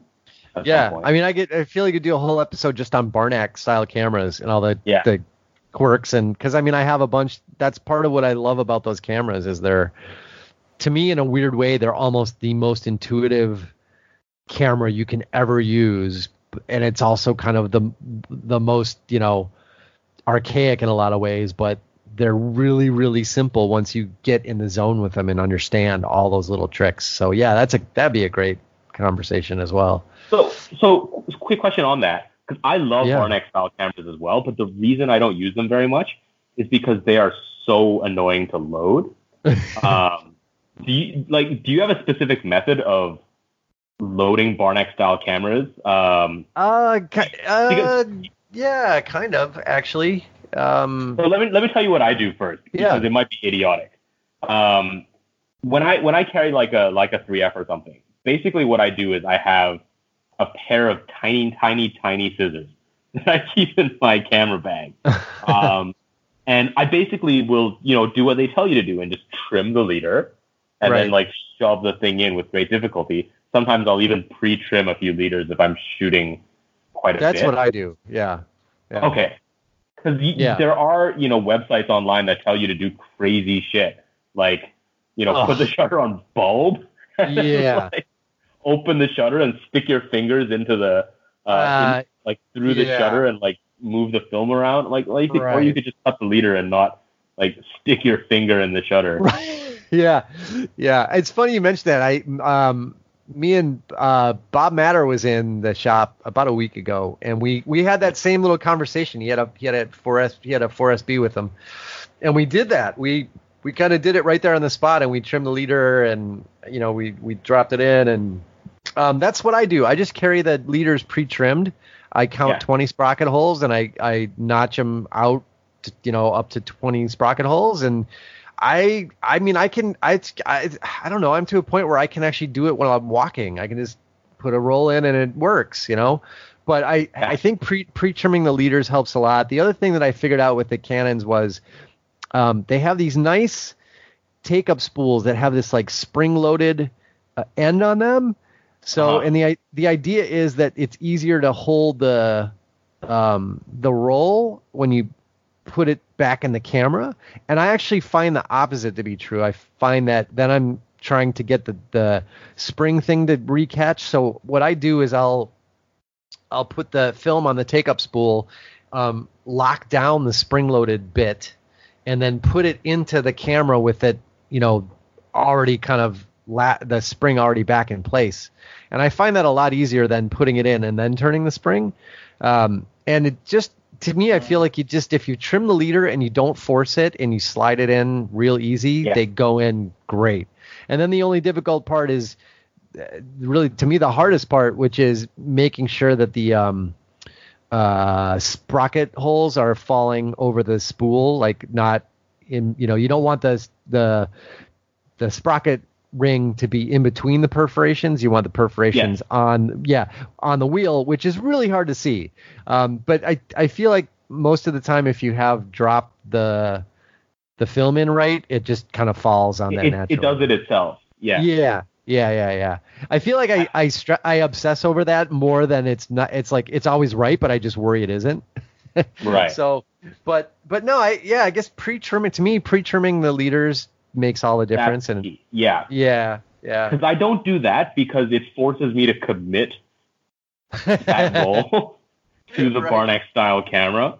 Um, and and I'm not, I'm never convinced that I'm gonna shoot like multiple rolls. Usually when I take them out, it's just for fun, and then when I'm shooting seriously, it'll be like on an M or something. yeah, Um, I- that would make my life a lot easier because like I I bought a specific pair of like tiny foldable scissors that are no bigger than like maybe two quarters, yeah. and I just keep I, I carry that around. But then every time I want to change a roll of film, I have to find a bench and sit there like an idiot, kind of right, like with right. these tiny pair of scissors, like trimming away at the leader, Uh, trying to get it in.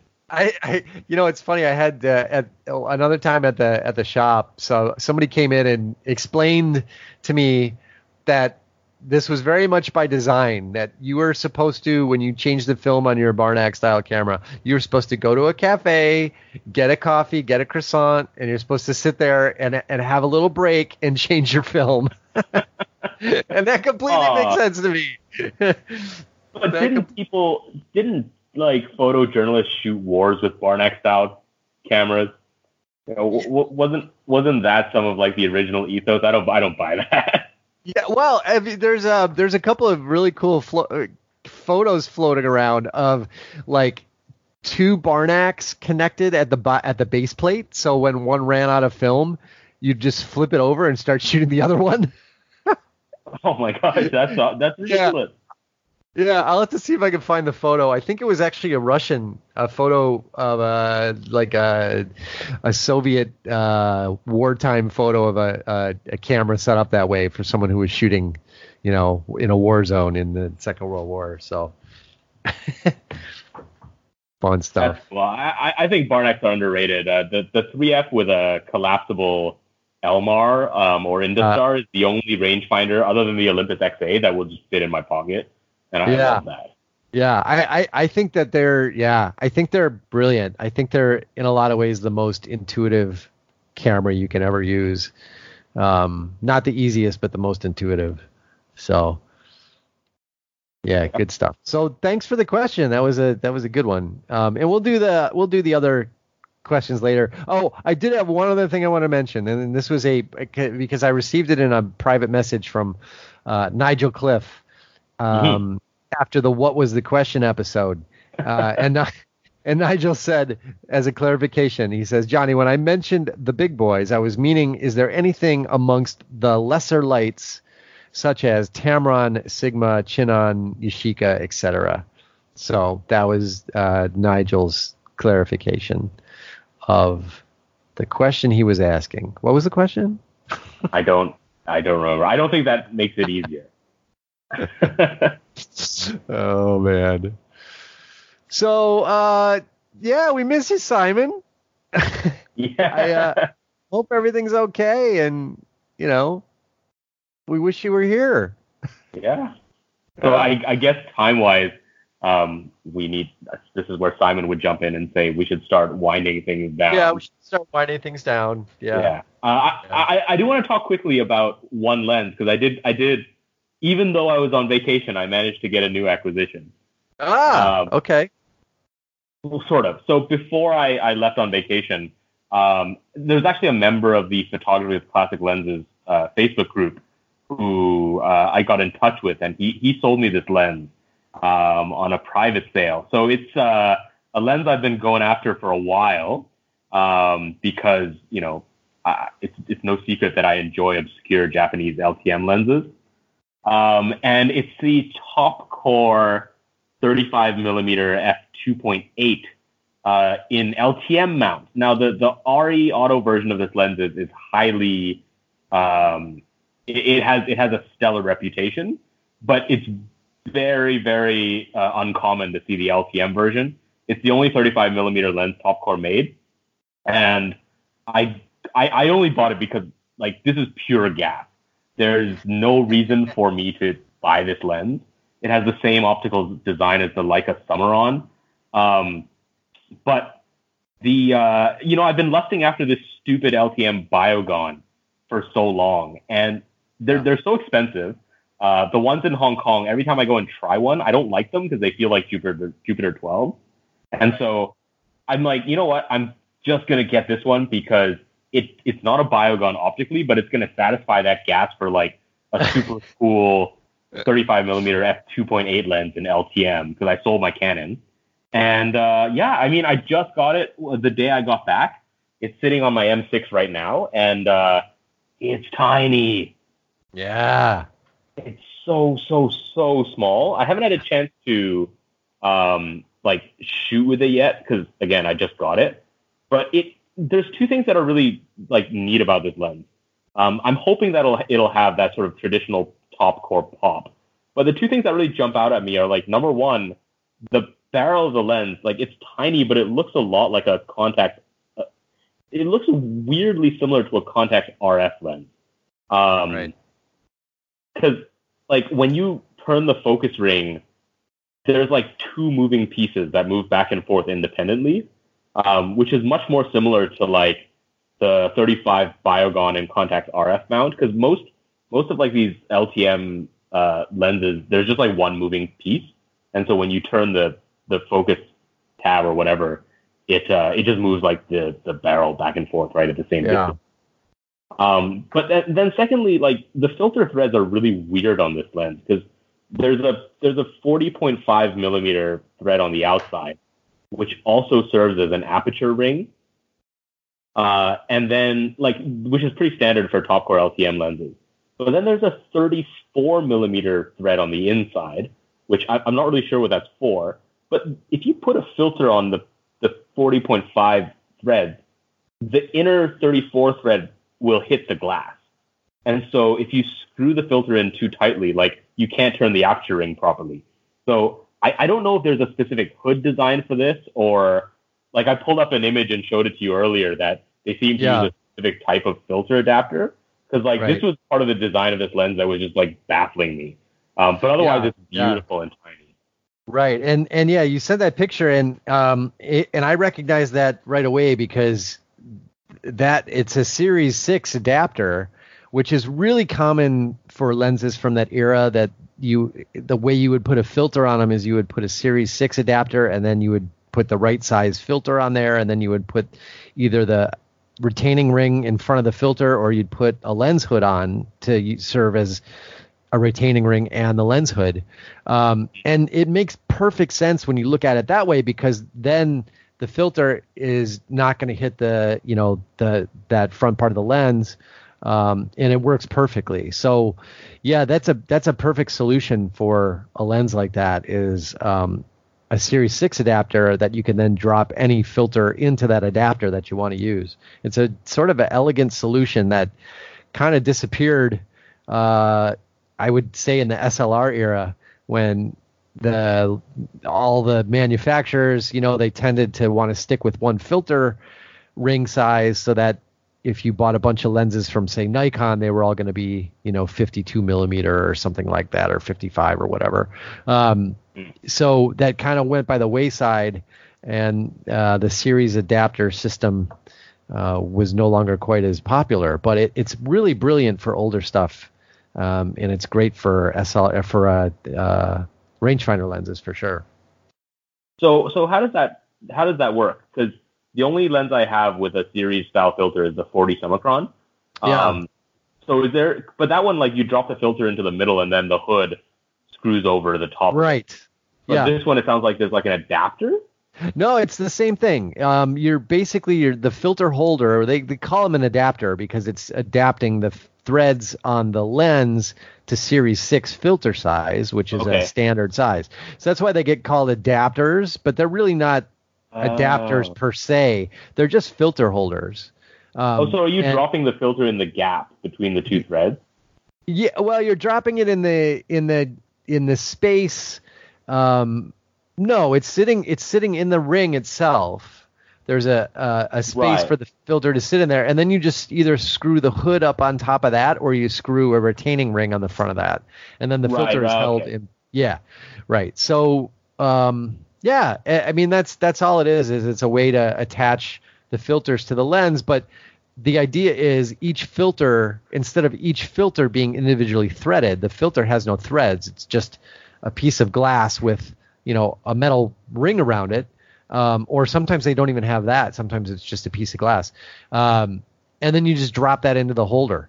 So it's really a whole it's a filter holder um, more than an adapter but they get called adapters because the, technically they are adapting Right, to right. the series 6 filters so it's the same thing perry um, so Oh, if okay. you can so the, the, the yeah adapter is just holding the filter in place, which Right. is otherwise a free moving piece of glass. Right. Yeah. Yeah. Yeah, Exactly. okay, gotcha. Yeah. So Oh, yeah, man. if if you can just find a um uh 40.5 to series 6 adapter, then you're off to the races. Oh, that's gonna be that's gonna be annoying to find locally, but Don't, I- isn't there do tons that. of stuff like that there? I would think there'd be. Uh, the series adapters are they're really hard to find. Like filters Really? here, yeah, vintage filters here are uh, they're much easier to find for SLR lenses than in those kinds of sizes. okay. Like the the the 40 Summicron, for example, finding the series 5.5 filter for that is like nigh on impossible if it's not coming with the lens already. Wow. Okay. Well, like, I got I got lo- filters. Yeah, I've got loads of that stuff in the shop. so All maybe right. I'll have to maybe I'll have to get you a care package together, Perry. yeah, yeah. We're gonna I gotta find an excuse to to head over to Chicago. yeah. Uh, yeah, those things are not easy to find here in Hong Kong. wow. Uh, that's interesting. Yeah. Okay. All right. Very interesting. Cool. Yeah. Yeah, well, congrats.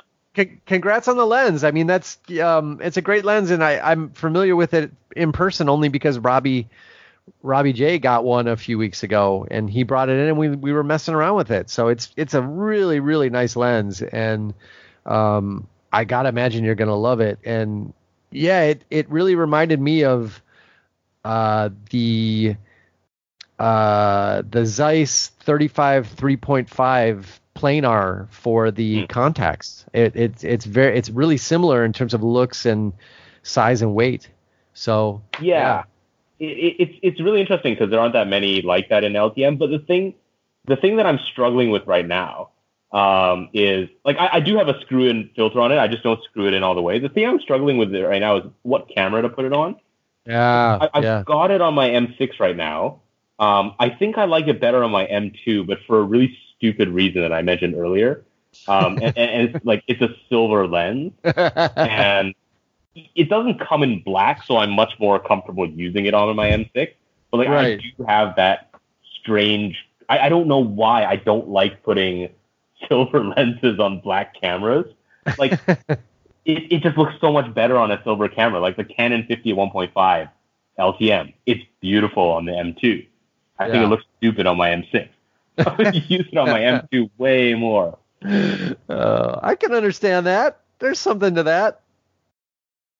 Really? It makes it. Yeah, I think so. I, you know, I, I, I'm a big fan of the, the Voigtlander super wides, the wide angle lenses, and I like. I don't ever use my 21 millimeter Voigtlander LTM on a Canon rangefinder. It just wouldn't look right.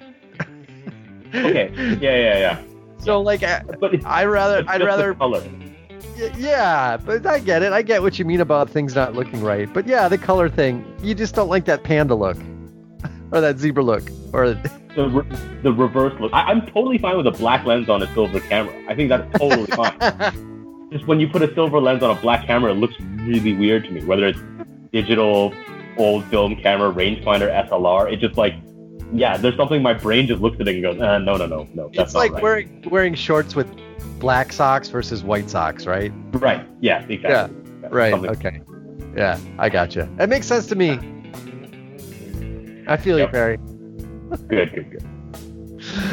Uh, all right. Well, with that, should we uh should we wrap it up then? Get this Yeah. get get this audio over to Simon so he can still because he Simon uh, in theory could hear us. He just couldn't do the recording, um, and his connection was really bad because he was on his his phone. So uh, we're he he Simon's still going to be working on this today. So we're going to get this audio uh, over to Simon so he can do his engineering magic.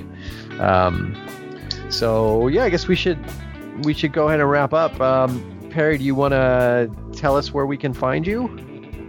Uh, yeah, on Instagram, Flickr, uh, and my website, they're all just P E R R Y G E uh, and dot com for the website.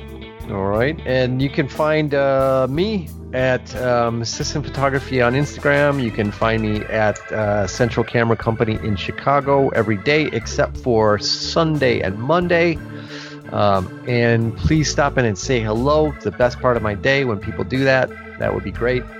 And I guess we should talk about where we can, where Simon can be found, right?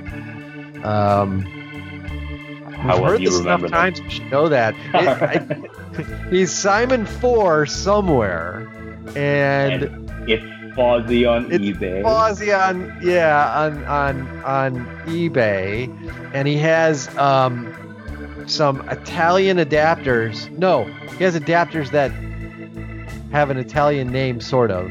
Some that he sells. Uh, which I, Simon Forster Photographic yeah, That one. Co.uk, and I think that's Yeah. his Instagram tag as well. yeah, I think you're right. Yeah, Okay. yeah, um, yeah. So there's that, and then you can you can keep up with the the podcast obviously at our home, which is Classic Lenses Podcast at uh, uh, well classiclensespodcast.com, and you can email us at classiclensespodcast at gmail.com. Um, and of course on Instagram, be sure to check out uh, Best Vintage Lens, where a friend of me of the show, Ricardo, posts the amazing uh, notes and critique from each episode, which we love and are better than the show itself. So you definitely want to check those out as well. Um, any other parting words, Perry? Uh, no, I think this is where Simon would just say, uh, well, wait, do we have anyone to thank or any shout outs? Um, I don't have any this week, personally. Me neither. I, I don't know if we have any like Kofi donations or anything to. Well, if Oh, we do, yeah. we'll, we'll read them out next week.